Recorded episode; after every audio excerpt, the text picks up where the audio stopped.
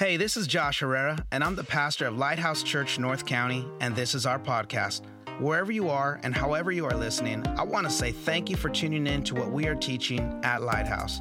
Our desire is that these messages would help you to fulfill your God given potential.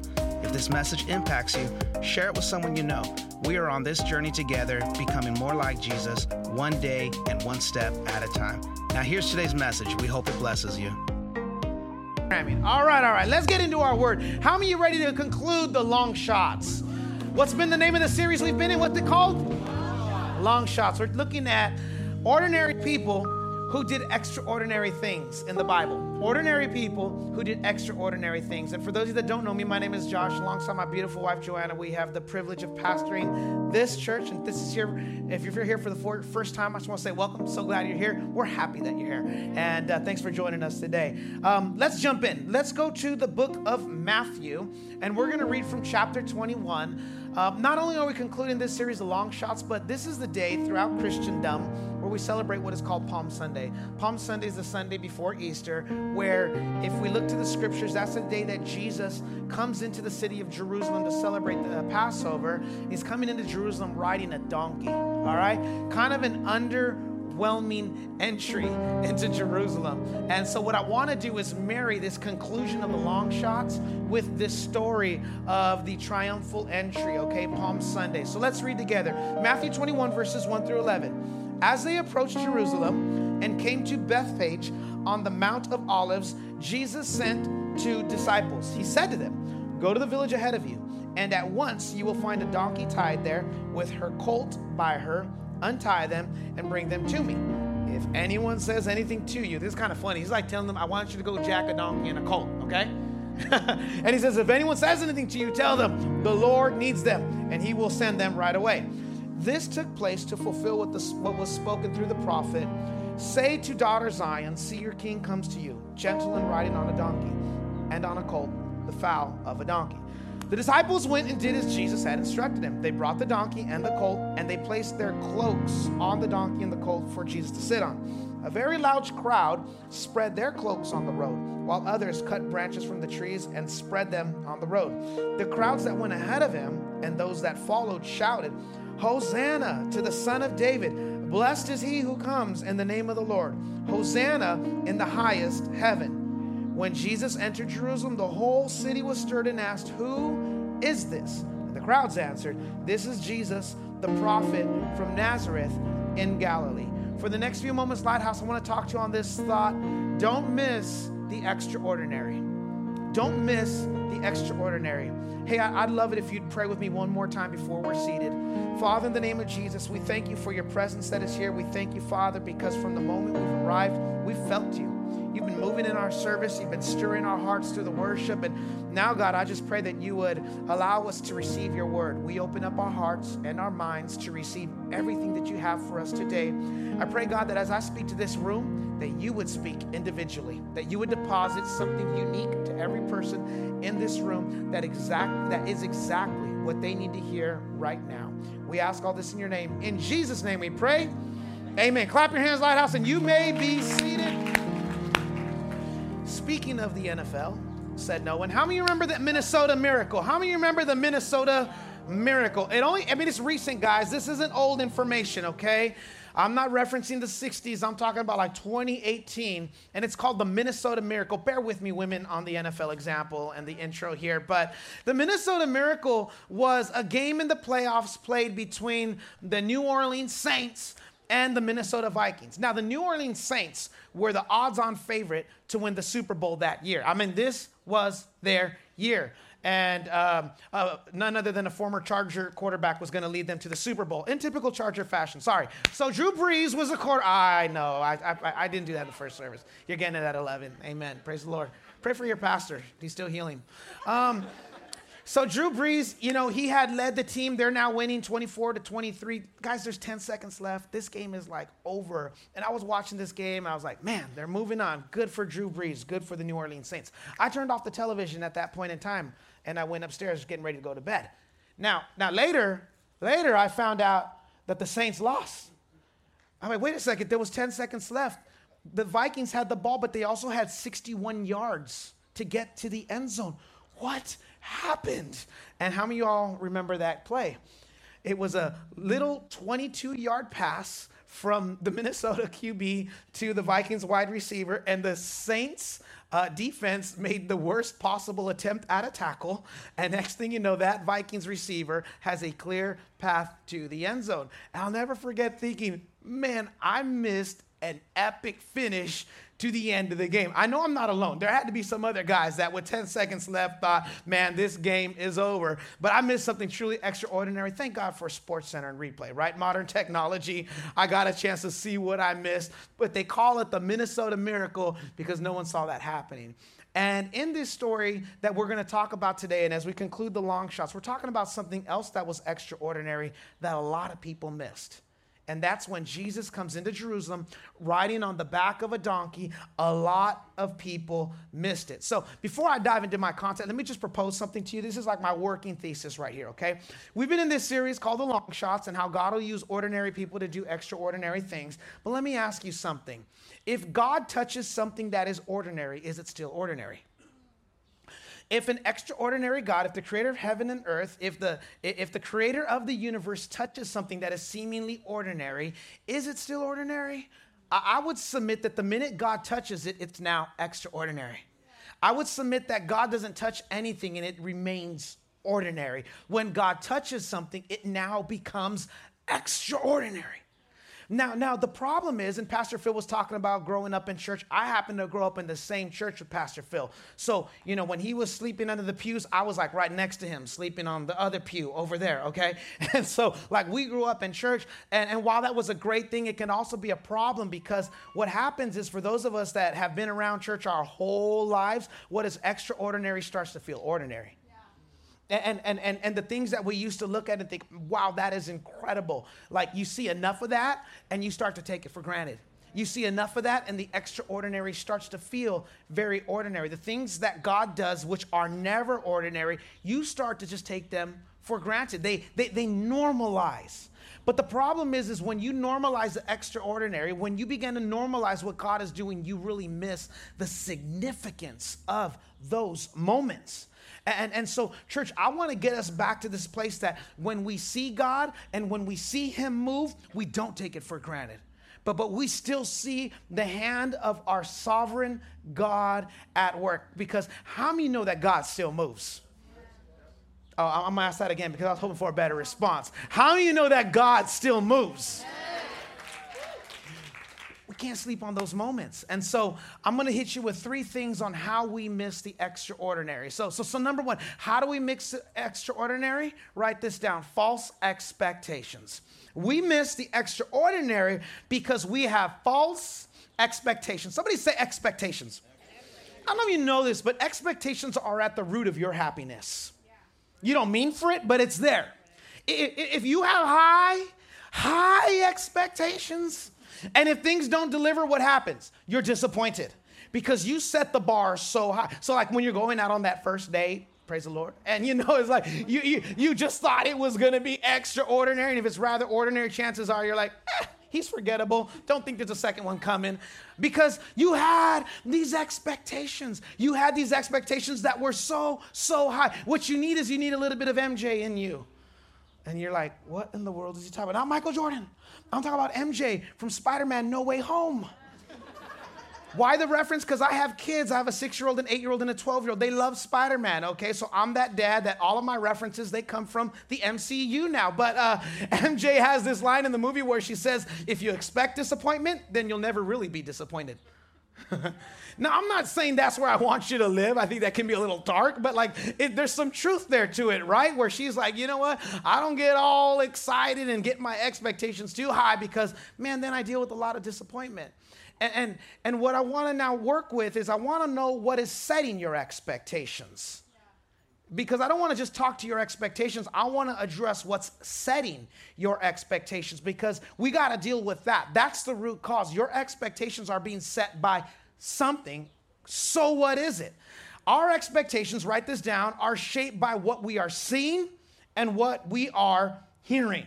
And so I think culture has a way of setting our expectations. Culture is what's all around us, it's, what's it's what we are seeing, and it's what we are hearing. And what the problem with that is oftentimes culture is not aligned with God. And we have these expectations that are set by culture and not by God. We have expectations that are being set by culture and are not being set by His Word. All right, here's the punchline God is faithful to His Word and not your expectations. I know you want him to be faithful to your expectations, but that's not how it works. He's faithful to his word, both what is written here and what he says to you in quiet. Jesus, he, he, God has never been obligated to make you happy, especially when your happiness is tied to an expectation that he doesn't have for you. So, so let's apply that to the word right here. Jesus comes in to Jerusalem riding on the back of a donkey. Now, there's two responses here, right? You have one crowd and they are losing their mind, right? They're, they're throwing their coats on the road, they're cutting down palm branches, they're throwing them on the road. That's why we call it Palm Sunday because the palm branches that were thrown on the road. It got really loud. This was the fun group. You know what I mean? Um, how many know what I'm talking about when I reference the fun group? I remember sometimes I'd go to like uh, Disneyland or Magic Mountain and I was having fun with my friends. But you ever go and saw a group that was having like a lot of fun? Like loud? Like, like they're just like having a lot of fun. Sometimes I'd be with my friends. I'm like, man, I want to join that group over there. They look like they're having way more fun than us. Um, but anyway, uh, so there was one group that was loud and rowdy, and, and, and they were so excited. The Bible says they were yelling, Hosanna to the Son of David. Blessed is he that comes in the name of the Lord. But then the Bible says there was another group. And these were the Pharisees. These were the Sadducees. These were the religious scholars. And they were in their feelings like they were mad like mad, mad, like like toddler mad. How many know toddler mad is at a whole other level? Like like toddler mad is a degree of mad where you can't really do what you want to do because they're toddlers. Like you're like ready to just end their life, you know what I'm saying? But you're like, oh, I can't do that. Um, oh, sorry, that was just me. So, so you know, this group they, they were like toddler mad, all right? So they were mad that Jesus was coming in and they were mad at the way people were responding. But here's the reason why two groups, two expectations, two different experiences. Well, one group, while they were waiting for the Messiah to come and they both wanted the Messiah to come, they didn't want him coming on the back of a donkey. Their expectation was that Jesus would come in on the back of a stallion. You know what I mean? Like he would come in in a chariot. Or maybe he would come in like on a throne, on a little platform, that there are arms of people that are just carrying him in, and he'd come in like those old school movies you see. Like that's what they wanted Jesus, the Messiah, to come in like, and that's not how he came. He came in on the back of a donkey. Somebody say, expectations. They did not expect the Messiah to call his disciples from fishermen. Like, like, like, you know, Jesus' disciples were fishermen.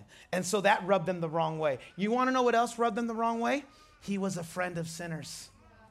That, that, that, that's a reason why throughout the New Testament, the religious folks had a big issue with Jesus because he was friends with people that they thought you shouldn't be friends with them.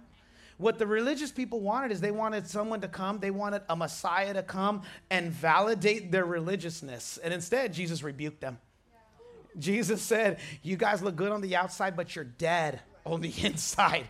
And, and, and, so they had the wrong expectations. And while we look at this and we think, you know, shame on them, they, they should have known better, you know, we do this a lot to God too.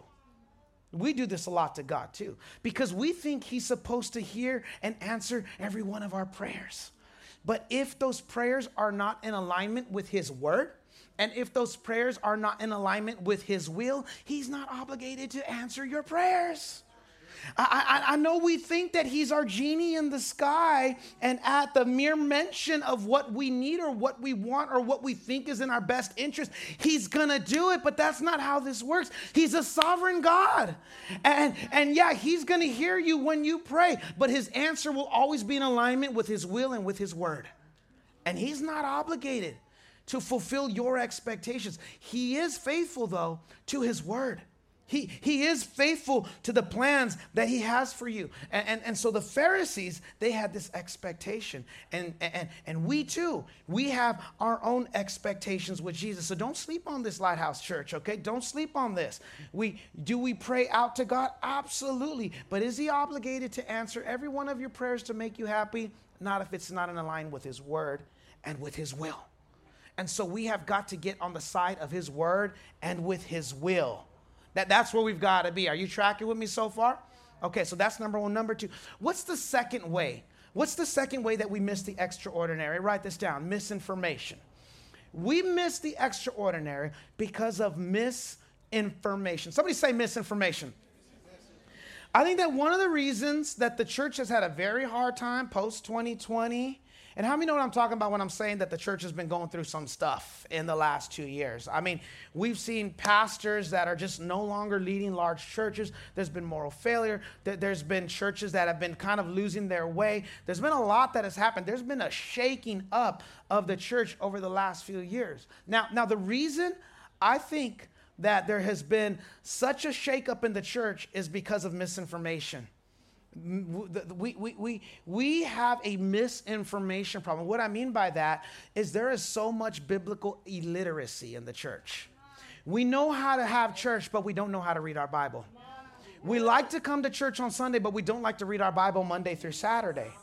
And so we have a biblically illiterate church, and the minute the, the minute that we had to shut down our worship services, a lot of people just didn't know how to survive people just didn't come back to church because they never it was never about God to begin with it was about the church and hear me I love the church but the church is not a replacement for a relationship with God it supplements your relationship with God. It should be a part of your rhythm. It's a part of your discipleship. It's what it means to follow Jesus, but it's no replacement for Jesus.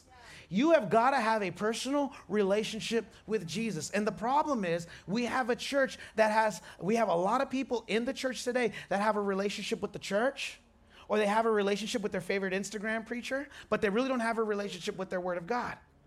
Just the other day, just the other day, I was listening.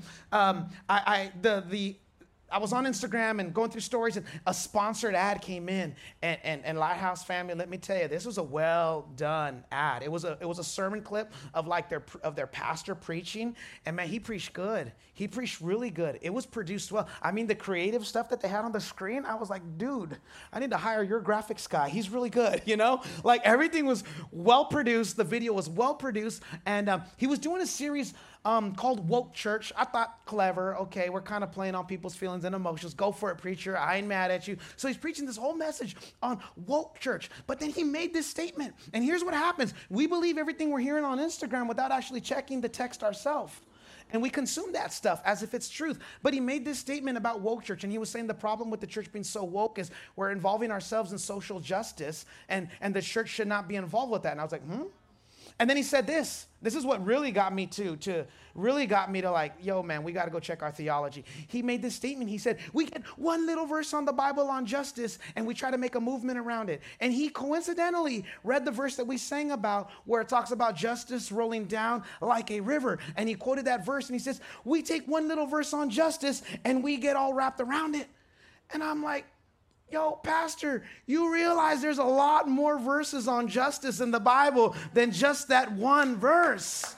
And and and, and because your pastor's weird, I wanted to find out just how much the Bible talks about justice. That's how provoked I was. I don't know if you do this. But listen, I don't be just taking stuff at face value. I'm like, mm, you know, know the devil is a lie. You know, I was like, I'm gonna go find out for myself. So the word justice is mentioned 28 times in the Bible. 28 times. The word just, which is tied to justice, and the concept of justice is in the Bible 94 times. So, Pastor, the Bible actually talks about justice and being just 122 times in the Bible.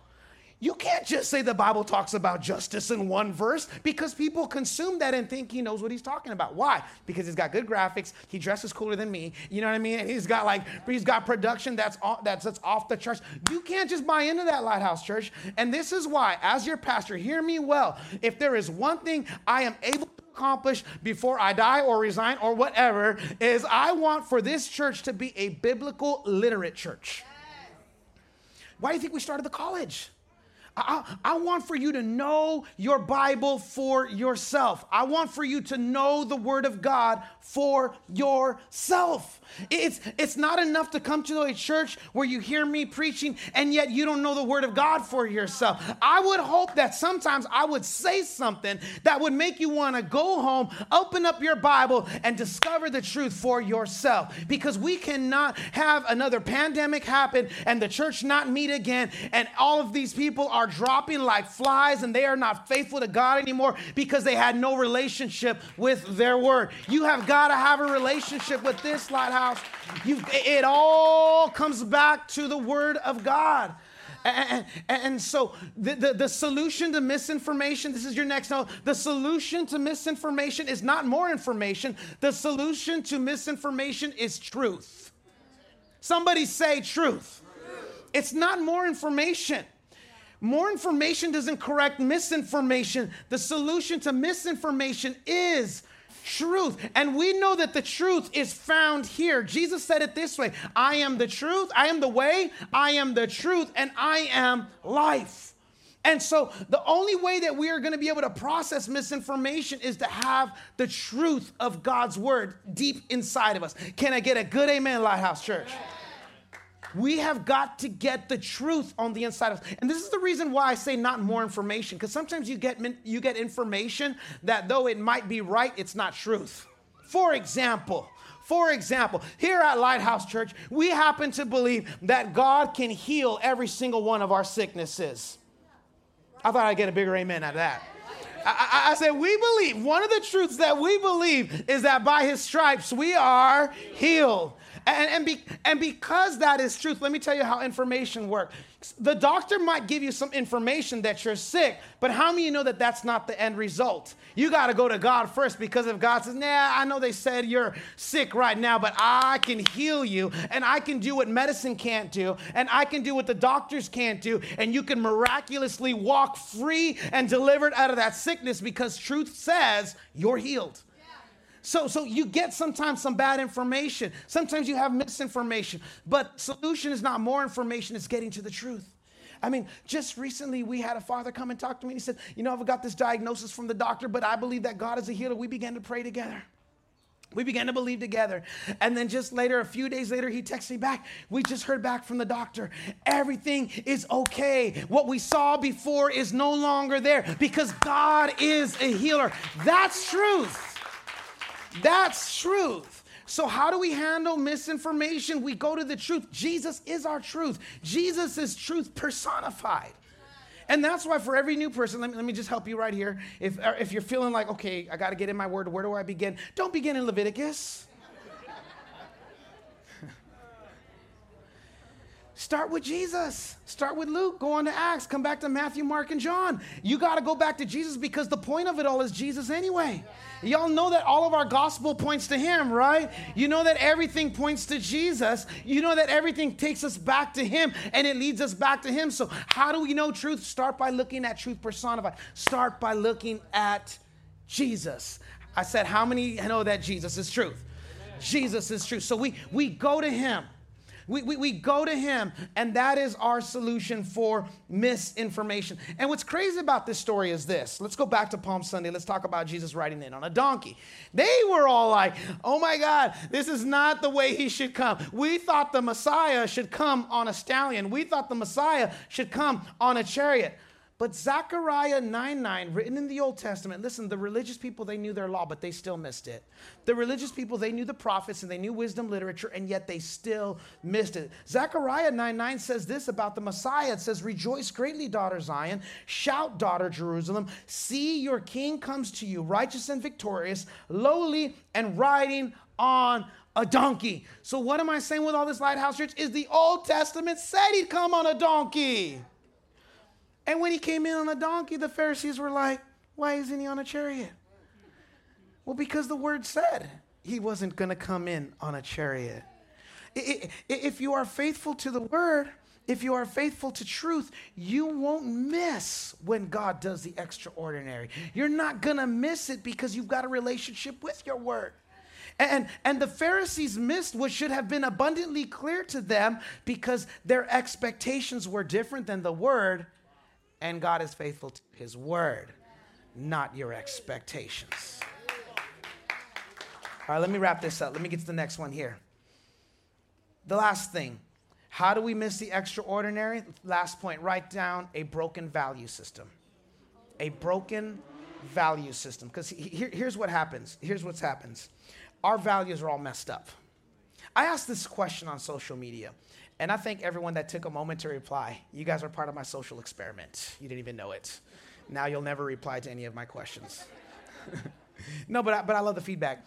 I asked, is fulfillment found on the other side of experiencing more or doing more? And people were saying, experience, doing. The operative word was more. That was the actual word that I wanted you to focus on.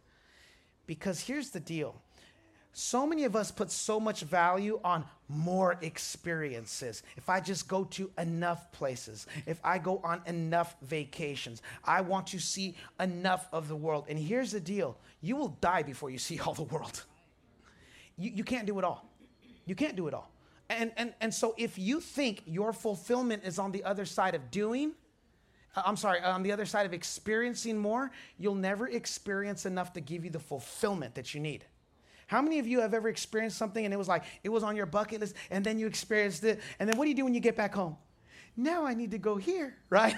and so, like, all the focus is on going there and then it's over there. Now I need to go here. And then everything goes there. And then I asked about doing more because there's just people that love to be productive. Where are all my productive people at? Where are my people that love to be productive? Yeah. You, you, how many you like a good to do list?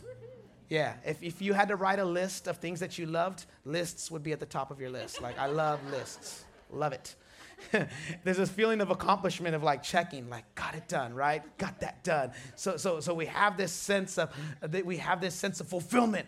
But here's the deal. And, and, they tell you this when you start working, especially when you start working with people that are a little older than you. They say, hey, hey, Tiger, slow down at work here. You know what happens if you get your work done real fast, right? They give you more work.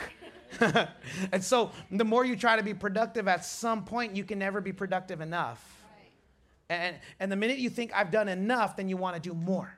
So, so you cannot tie fulfillment to experiencing more, and I'm coming to a close now, to experiencing more or doing more because you can never do enough.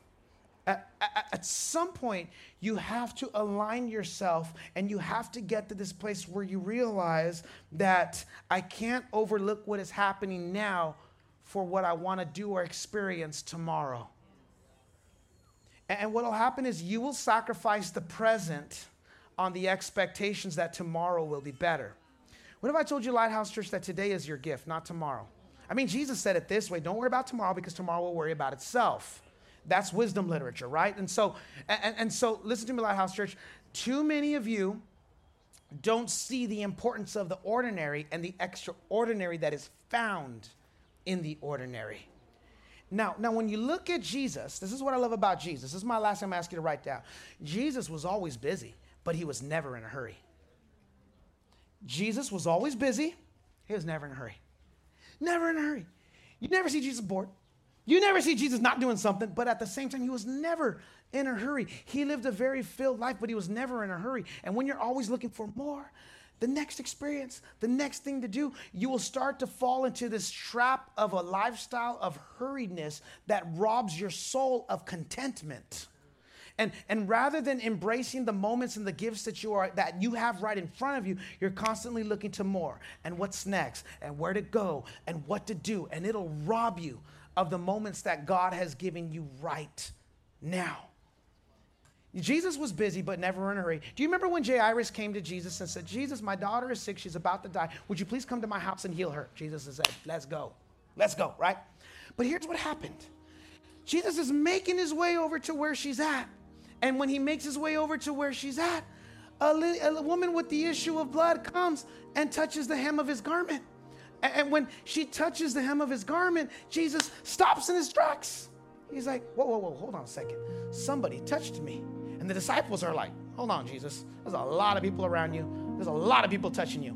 And Jesus said, No, no, no. Somebody with faith touched me because I felt virtue leaving my body.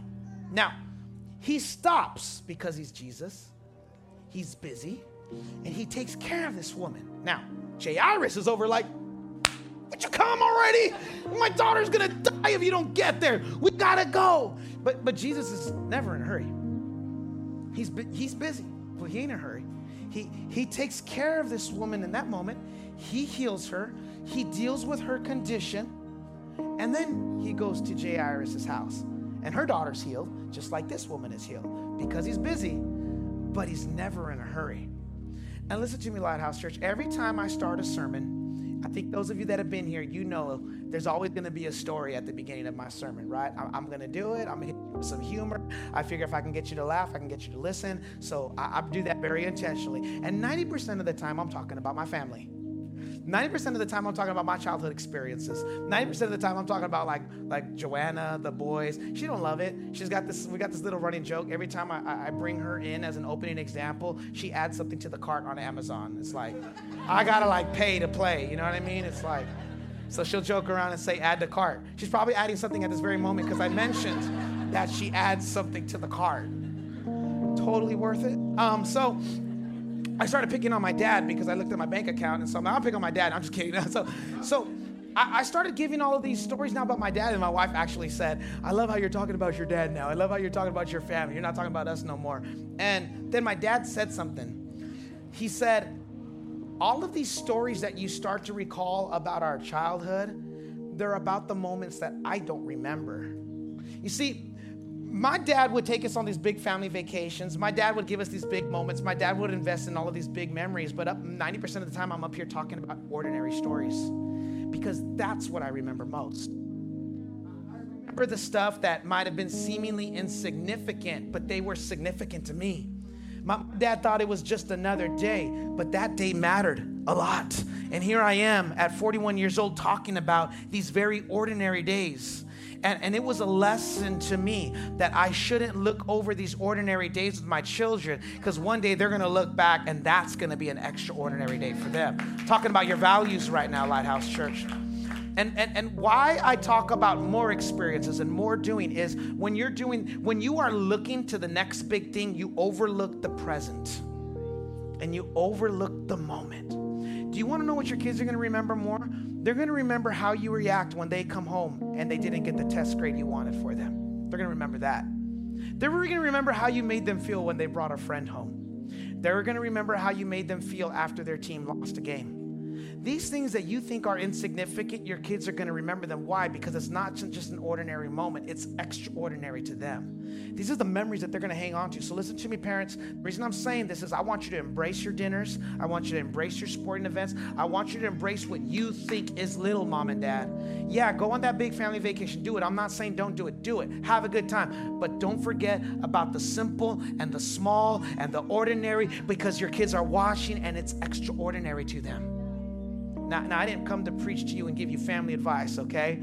Let me talk about that in the spiritual, and I'm coming to a close with this. In the same way that your kids are seeing and watching the ordinary and turning that into the extraordinary, this is how we respond to our Heavenly Father.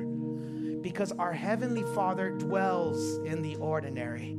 He, you, you think He doesn't care about that family dinner? He cares more than you know because He's present, He's there. And I believe God is trying to fill your life with extraordinary moments, but you could miss it for, for misinformation, false expectations. You can miss it because your values aren't in alignment with His values. So when we get those things fixed, we'll begin to see God in the everyday. And what seems ordinary is now extraordinary because you are seeing it in the presence of your Savior. Come on, let's clap our hands all over this place, Lighthouse Church. I'm going to invite you to stand to your feet right now.